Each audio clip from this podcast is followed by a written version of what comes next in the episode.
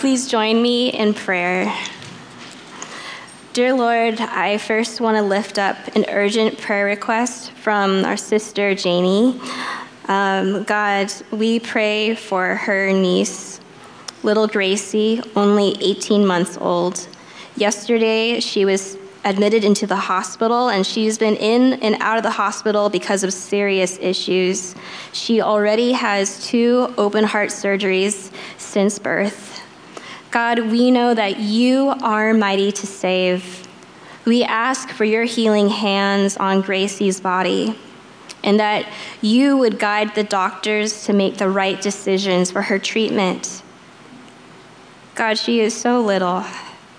We lift her up into your hands and we ask you to heal her. God, we also pray for Don Burgess's family. Please comfort them in their time of grief. They miss him so much.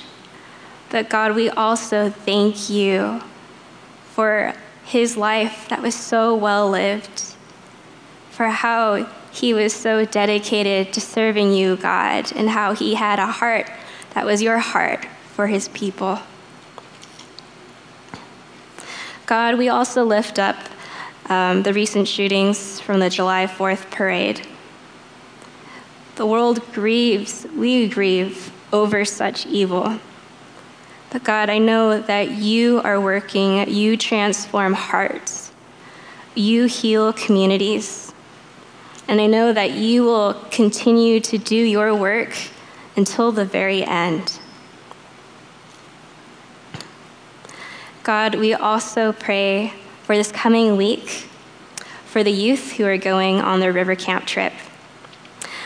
Uh, God, uh, just ask that it would be a time of rich fellowship, of great joy, that you would keep them safe and healthy, and most of all, that they would experience your love during that time.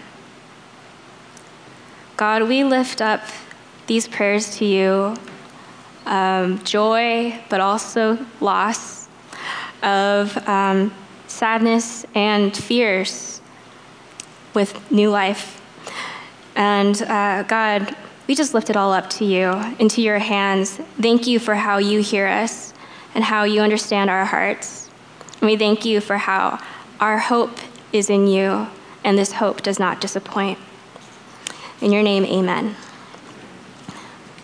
Now I'd like to invite Emma Stacks. Come on up. She's going to do our scripture reading today.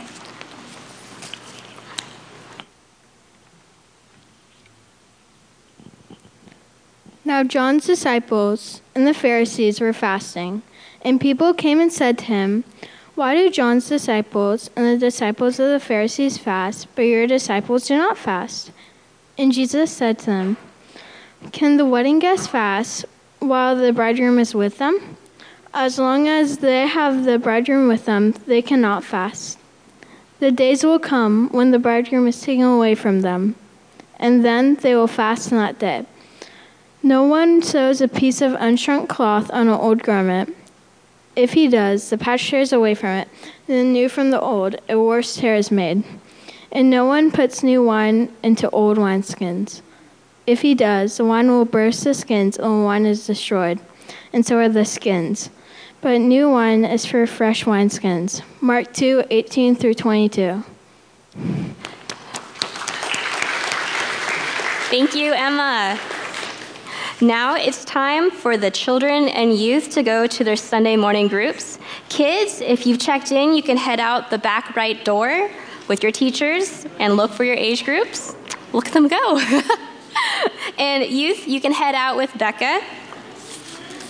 And now is a good time if any of you have missed getting your communion elements, you can feel free to go get them over there at the back. Great. And now I'm going to invite Eugene to give today's sermon.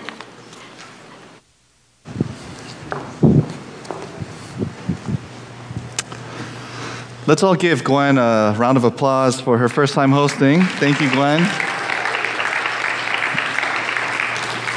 Good morning, brothers and sisters. It's good to be with you this morning. Uh, this is the sixth and final Sunday in my second series on the Apostle Paul's letter to the Colossians. There will be a third series, God willing, but that won't start until next year, God willing. so, but I just wanted to take this time today to thank you all for receiving these sermons, receiving the sermons in this series in particular with such grace and such openness. Thank you for the conversations that we've had in the breezeway and out here in the courtyard. Thank you for the emails and the encouragements, as well as the questions and the sharing of your thoughts and ponderings on the letter to the Colossians. I'd love to keep hearing more about what you take away from these messages, as well as what you see in the Word of God yourself. So please don't hesitate to keep that stuff coming. Uh, but yes, this will be the last sermon in this series until we resume in January. So sit tight. We'll be back in Colossians 3 in 2023. uh, but yes, over the last five weeks leading up to today, we have learned and we have relearned a few things about the way of Christ. As people who are centered on Christ, we've been asking the question what does it mean to walk in the way of Christ? And we have learned a few things about that. First, that the way of Christ is a lifelong journey, not a single decision. Second, the way of Christ is full of trustworthy guides to help us along. Third, the way of Christ is open to everyone, regardless of our pasts. Fourth, the way of Christ changes us from the inside out. And fifth, the way of Christ, the third way of the cross, will take us into the glory of the new creation. This morning, we have one more lesson to add to our list, and that is that the way of Christ must always be reconstructed. The way of Christ must always be reconstructed. Let's dive into our passage for today, Colossians chapter 2 verses 16 through 23. At long last, we've arrived at the end of the second chapter of Colossians. It's here that we find Paul's most complete description of the false teachers that have been lurking in the background of this series. So, without any further ado, finally we get to ask and actually get an answer to this question Who were these false teachers? What were they teaching? Our passage this morning offers us four clues, two of which appear in verse 16 right off the bat. Verse 16, therefore, let no one pass judgment on you in questions of food and drink, or with regard to a festival, or a new moon, or a Sabbath the false teachers were concerned with matters of food and drink. I know that many of us are concerned with matters of food and drink. I am one of those. But not in this way. We're talking about the observation of dietary restrictions as part of their religious practice. The false teachers were also concerned with the observance of scheduled rituals and holidays, annual festivals, monthly new moon celebrations, and weekly Sabbath days. Now, from these two clues, especially the mention of the Sabbath day, we might conclude that the false teachers were simply Jews, and their false teaching was just Judaism. But in verse 18, we find two more clues that seem to point away from a traditional Judaism. Verse 18 Let no one disqualify you, insisting on asceticism and worship of angels, going on in detail about visions. The false teachers apparently practiced a form of asceticism, which is the belief that extreme self deprivation would lead to spiritual enlightenment. The less you ate, the less you owned, the less comfort you experienced, the more spiritual you would become, or so the false teachers taught. Though we do occasionally hear calls to fast, for example, asceticism of this kind is never encouraged in the Bible. The false teachers, however, saw it as a means to spiritual enlightenment. And they believed that spiritual enlightenment would come in the form of visionary experiences. The false teachers boasted of having encounters with spiritual beings, going on in detail about visions in which they worshiped angels. The worship of angels is a clear violation of the first of the Ten Commandments you shall have no other gods before me. So, this is a problem. But to the false teachers, these visions, even their angel worship, this was proof of their spirituality. So, what do we have when we pull all these details together? Well, biblical scholars are unsure. I even asked Bernard about it. But they don't know of any religion, any one religion that explicitly combined elements of Jewish dietary restrictions and holidays with the visionary worship of angels. That said, it's really not that hard to imagine a group of Jews experimenting with asceticism and feeling like they had stumbled onto a greater spirituality. These sorts of spirituality through self discipline religions have always existed. From time immemorial, people have believed that if they could simply do enough, if they could simply say enough or deny themselves enough, they could earn the right to see God or become more spiritually attuned. It's not a stretch to suggest that some Jews in Colossae took the dietary restrictions and holidays in the law of Moses and augmented them with asceticism in an attempt to gain deeper access to spiritual realities. So we have some idea of who the false teachers were from our passage, but we also get a sense of the false teachers' strategy for recruitment. Once again, verses 16 and 18. Therefore, let no one pass judgment on you in questions of food and drink, or with regard to a festival or a new moon or a Sabbath. Let no one disqualify you, insisting on asceticism and worship of angels. Going on in detail about visions, puffed up without reason by his sensuous mind. If these false teachers were running a seminar for other false teachers, like I don't know if there's a school for false teaching, I don't know if there's a series of credits that you need to pass, but if these false teachers were offering a credited seminar for other false teachers, they'd present their strategy as the ABCCCs always be criticizing, condemning, and coercing. This was their strategy against the Colossian believers. They passed judgment on them, criticizing them for not doing enough. Then they disqualified them, condemning them for their spiritual deficiency as proven by their lack of supernatural experiences. And finally, they insisted on compliance with their religious beliefs, attempting to coerce them into participating in their, in their asceticism and worship of angels. The ABCCCs, it's simple. And backing up this strategy was the false teacher's visionary experiences. Doubtless, these visions impressed the Colossian believers and made them question whether they truly had everything they needed in Christ. Or perhaps these false teachers weren't false at all and they could offer more than what Christ could. Paul, however, was not at all impressed by these false teachers. And he gave four reasons why. We find the first reason in verse 17. Therefore, let no one pass judgment on you in questions of food and drink, or with regard to a festival, or a new moon, or a Sabbath. These are a shadow of the things to come, but the substance belongs to Christ. Paul was not impressed by the false teacher's devotion to Jewish dietary restrictions and ritual calendar. Why? Because he saw these restrictions and rituals for what they were a shadow of the things to come. Paul saw the old covenant as a shadow cast by the reality, the substance, literally the body in Greek, of Christ. Just as a person standing in sunlight casts a shadow, and just as that shadow has no substance in itself, but points to the body that casts it, so the old covenant, the law of Moses, points to Christ. Now, we'll come back to this point in a moment, but let's move on to Paul's second against the false teachers in verse 18.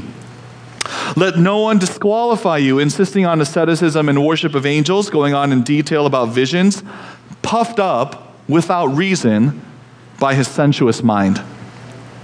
Now, this last phrase is what's important here, and it might sound like Paul was insulting the false teachers, but there's more than just playground name calling going on here. In calling the false teachers puffed up without reason by his sensuous mind, Paul implied two things about them. First, their apparent spirituality was only that an appearance. They were puffed up in contrast to being truly grown. Verse 19 puffed up without reason by his sensuous mind, and not holding fast to the head, that is Christ, from whom the whole body, nourished and knit together through its joints and ligaments, grows with a growth that is from God. The false teachers were proud of their apparent spirituality, but they lacked the transformation, the heart circumcision made possible only in Christ. And so Paul was not impressed. Second, the phrase puffed up without reason by his sensuous mind also indicates that the asceticism by which the false teachers achieved their apparent spirituality, this was really just another form of sensuality. Now, we often associate sensuality with sex and drugs and rock and roll. Maybe not James, but you know.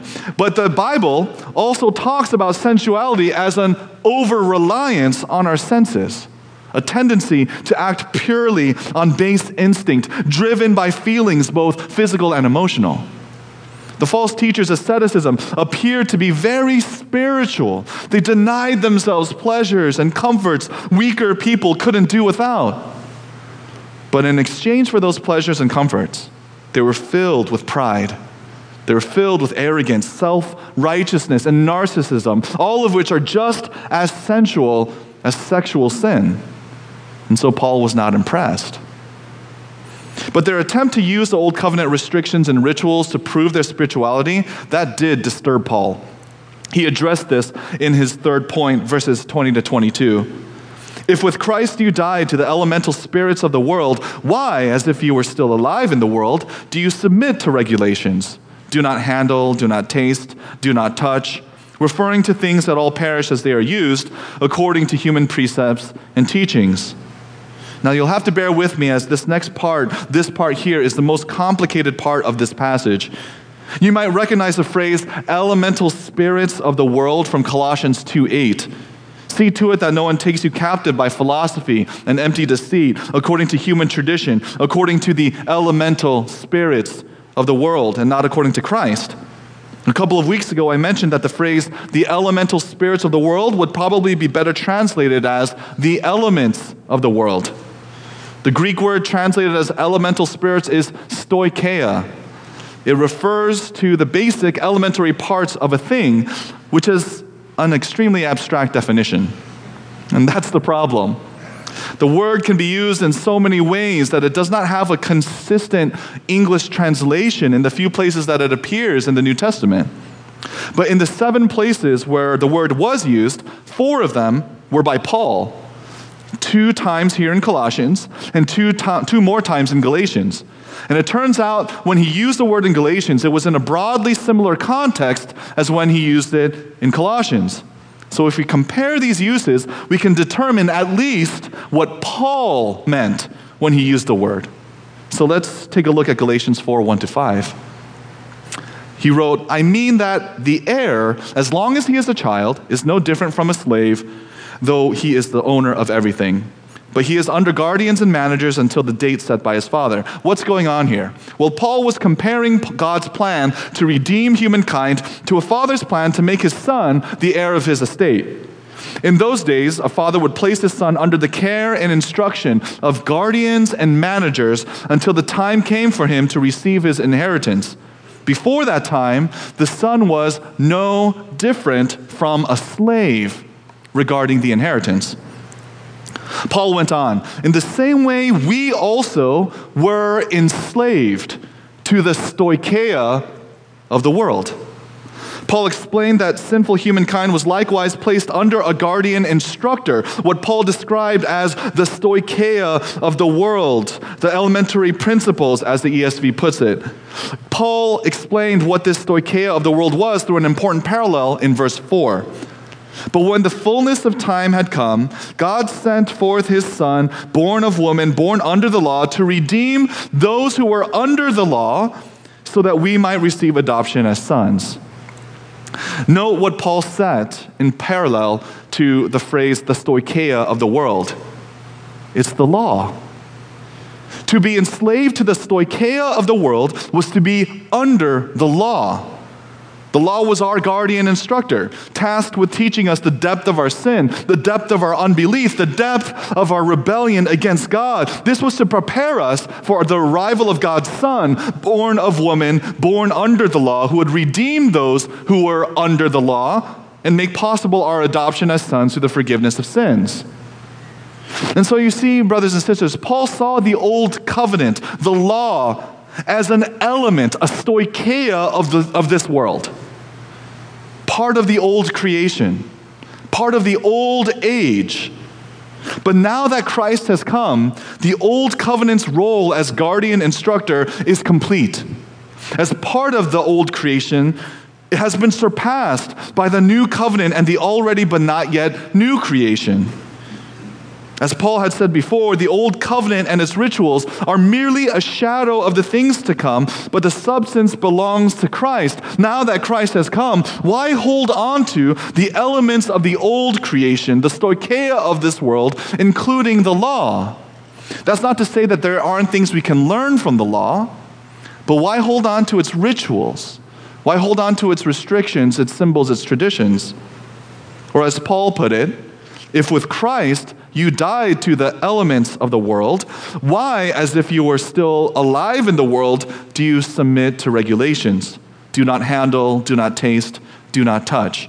Referring to things that all perish as they are used according to human precepts and teachings and now we can see, perhaps, the real problem with the false teachers' use of the old covenant. They were using it according to human precepts and teachings. The false teachers were basing their spirituality on a covenant that was never meant to make anyone actually more spiritual, more righteous, more acceptable to God.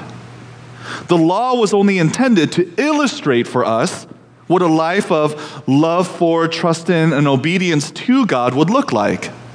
It was just meant to illustrate this for us, and in so doing, to show us how desperately we needed a new covenant that could transform us so that we could actually do it.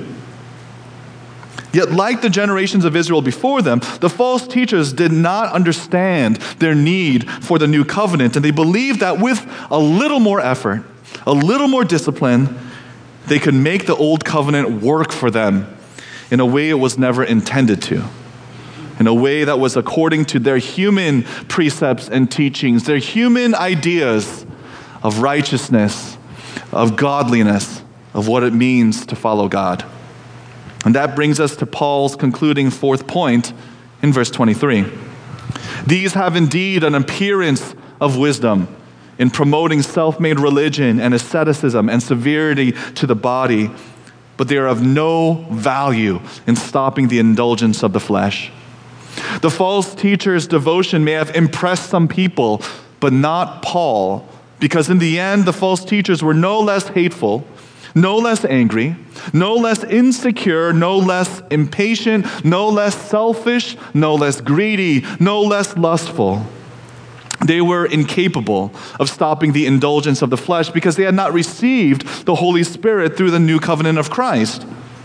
The false teacher's false teaching, however impressive it may have appeared, was nothing more than another religious dead end. And that closes the book on the false teachers.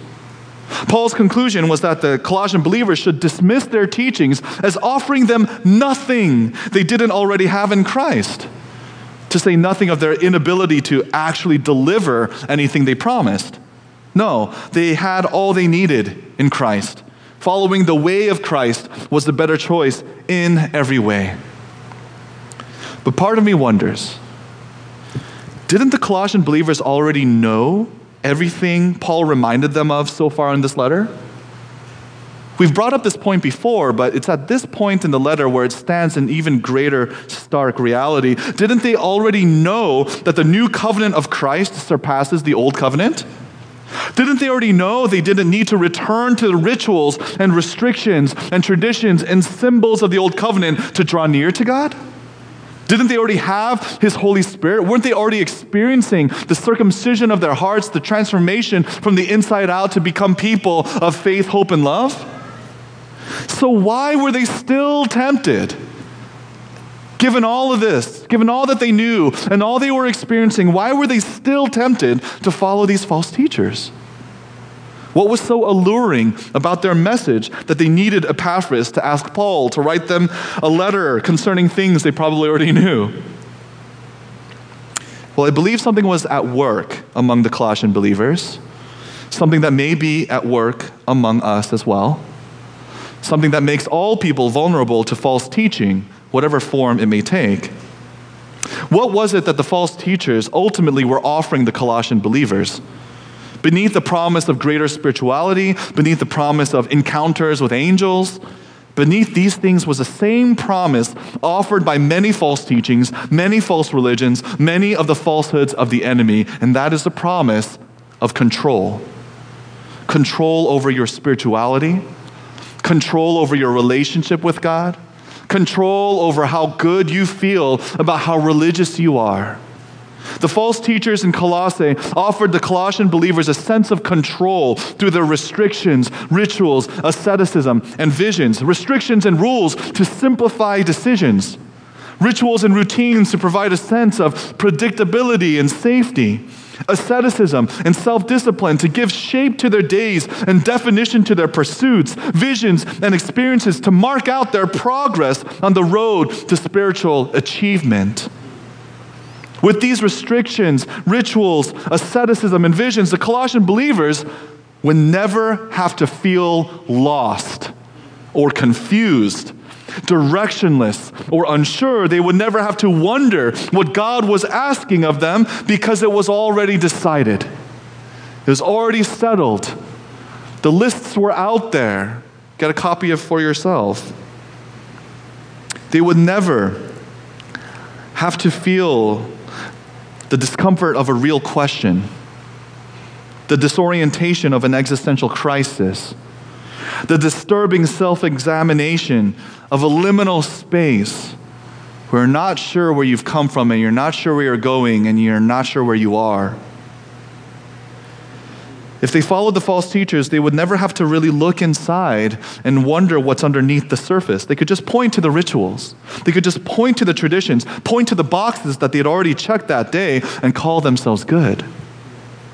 What the false teachers offered the Colossians was a shortcut around the hard parts of the way of Christ. And there are many hard parts. The way of Christ requires us to examine ourselves from time to time to look into the depths of who we are, to ask hard questions, and to hear hard answers. And the way of Christ, the third way of the cross, can look different day to day. The Spirit's leading in our lives is often unpredictable. Where and how and whom He asks us to love, this can change at a moment's notice or not at all for years, decades even. It's difficult to be on the way of Christ watching and waiting and unsure of what the next day will hold, unsure of what step to take next, having to think and reflect and ponder, and even still, after all that, to feel uncertain. Yet it is in those times of uncertainty those stretches of doubt and disturbance, those periods of confusion where we don't even know what we feel about what's happening to us, let alone what God wants us to do with it. It's in those times of existential crisis where God grows our faith the most where he cuts away the biggest calluses covering our hearts, where he exposes the most poisonous lies undergirding our thoughts, and heals us with a clearer view of his goodness and a deeper trust in his faithfulness and a higher hope in his promises. It is when we are brought to the threshold of who we are, the liminal space of self examination, that we cover the greatest distance on the way of Christ. But rituals and restrictions and rules and traditions, compliance to these things is easier. Observance is simpler. Focusing on accomplishing the next task, it just, it just feels better. It feeds our sense of accomplishment and progress. It assures us that we are good and doing well. And is that really such a bad thing? Brothers and sisters, don't get me wrong. We need rituals and routines and traditions and symbols. We need them. We need them the way buildings need scaffolding while they're being built, the way trees need to be staked and tied so they can grow tall and straight, the way a child needs training wheels mounted to the sides of their bike while they are learning how to balance. I had mine until I was nine. One day my dad just ripped them off and said, You got to figure this out, Eugene. I hit a mailbox at the end of our driveway. It was a learning experience. but you see, brothers and sisters, sometimes we mistake observing these rituals, restrictions, rules, and traditions. We mistake observing these with spiritual growth itself. Sometimes observing rituals and traditions can become a replacement for genuine trust, love, and obedience. Sometimes we use rituals and traditions not to create space for growth, but as proof that we've grown enough, that we're good enough, that we have accomplished enough, that we've progressed enough on the way of Christ. And I would humbly submit, brothers and sisters, that churches like ours, long running churches like ours, might be particularly vulnerable to this temptation. Long running churches face the peculiar challenge of dealing with their own apparent success. They found a way of doing church that works for their members and even draws visitors into their services. They figured out the right language to use to maximize the clarity of their messages. They've struck the right balance between sermon length and singing time. They found ways to support relationship building within their congregations and evangelism outside of them. In short, long running churches seem to have things figured out. And that makes them vulnerable to the reductionism we've been talking about today. When a church feels like it has figured out the definitive way to follow Christ, there comes with that confidence an inertia, a resistance to change that can leave the church stranded in the past, worshiping its own success, along with whatever system, whatever approach, whatever religion they credit with achieving it. Now, to be clear, I'm not saying that this is where everyone at PBCC is presently. On the contrary, I believe God has been awakening in us a new openness, a new openness to and curiosity about what He has in store for PBCC, what new paths He is leading us into, and what old paths He wants us to explore in new ways. But we shouldn't take this openness and curiosity for granted, brothers and sisters. The temptation to settle into our own perceived spiritual success and to calcify our methods into a religion devoid of the Spirit is always, always very real. This is essentially what Christ faced in his dealings with the Pharisees. Their authority as teachers of God's word enabled them to develop an entire system of restrictions and rituals that define spirituality for their followers.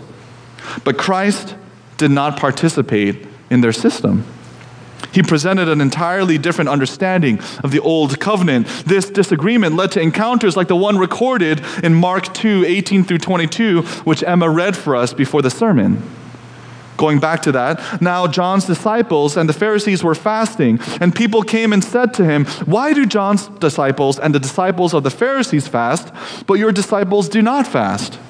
The people were wondering why Christ and his disciples weren't participating in the rituals that defined for them good religion.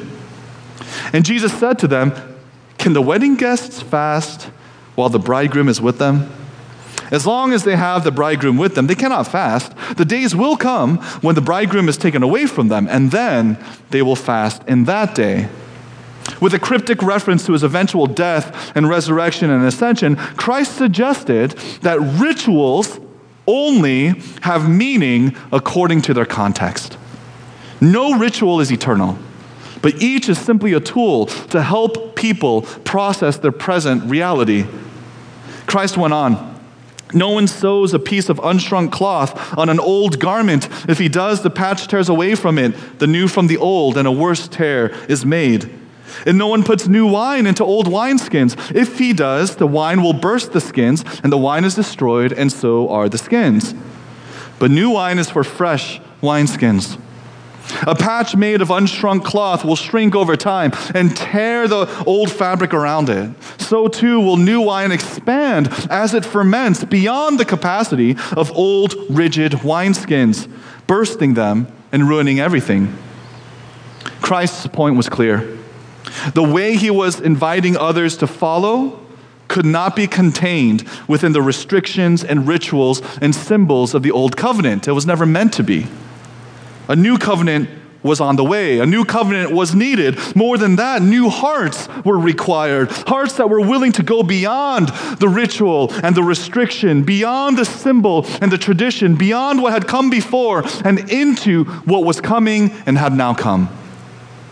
And so, like the prophets before him, Christ spent his earthly ministry tearing down the false religion that had been built up around the old covenant. The Pharisees had built a false religion around the law of Moses that obscured its true purpose, and Christ wanted to demolish what they foolishly built, to deconstruct their false religion, and to reconstruct the way to God around Himself, the one to whom the Old Covenant had always pointed. Brothers and sisters, whether in the first century or the 21st, there will always be the temptation to use rituals and restrictions and traditions and symbols to build up false religions that are Christian in name only, that give us a sense of control and certainty and predictability. The way of Christ calls us to actively deconstruct these false religions to deconstruct what we think it means to be a Christian, to return not to just mere traditions, but to the Word of God, to follow the leading of the Spirit, to reconstruct again and again what it means to be centered on Christ today, in this moment in history, in this community, in this part of the world, for this generation. Don't get me wrong. Rituals and traditions can help us do that. But only if we're willing to stand on them instead of bowing beneath them. When we stand on the shoulders of those and of that which came before, we gain a better view and a bigger picture. But we can't see much from below. And, brothers and sisters, the world needs our sight. It would be foolish of us to throw out all that has come before, to tear out the foundation beneath our feet, the foundation of teaching and preaching and sharing life together that we stand on as a church, as PBCC. Yet it would also be foolish of us not to stand tall on that foundation, supported and lifted up by all we've been taught, strengthened by the life and the history etched into these walls and onto our hearts, and to look forward, to see farther and to reach out to the world as it is today, as it comes to us in this generation, and to offer it the new wine of the new covenant. The question is are our hearts willing to be stretched like new wineskins? Are we willing to be pulled in new directions or to rethink how we enter into old ones? Are we willing to take new steps forward or to take old steps in a new way? A new way that nevertheless is in step with the Spirit of God, firm on the foundation of His Word. Are we willing to deconstruct and reconstruct all over again the way of Christ? Brothers and sisters, what new steps or old steps in new ways is God calling you to take these days? Or is there something that needs to be deconstructed and reconstructed in you? Is there a wineskin in your heart that is starting to feel a bit old, dry, and rigid? God can make it new again. He can stretch out the fear and the hurt. He can soften the frustration and the disappointment and make it new again, new and open to what God has in store for us as we follow the way of Christ together today. And it's our fellowship on this journey that I would encourage you to think about as we come to the Lord's table. I'd like to invite the praise team to return to the stage and provide for us a space, through the ritual of music, a space for us to do this self examination.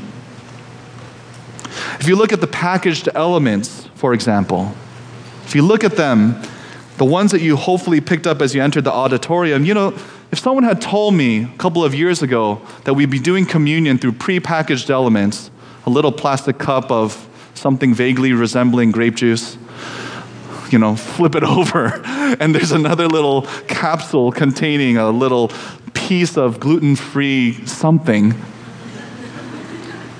if you had told me that this is how we're going to be taking communion for the foreseeable future, I would have just laughed in your face. But here we are. Here we've been. The elements have changed, haven't they? They have changed to accommodate the circumstances we face today to meet us in this moment, in this generation, in this context, in this place. But has the meaning of the meal changed? No.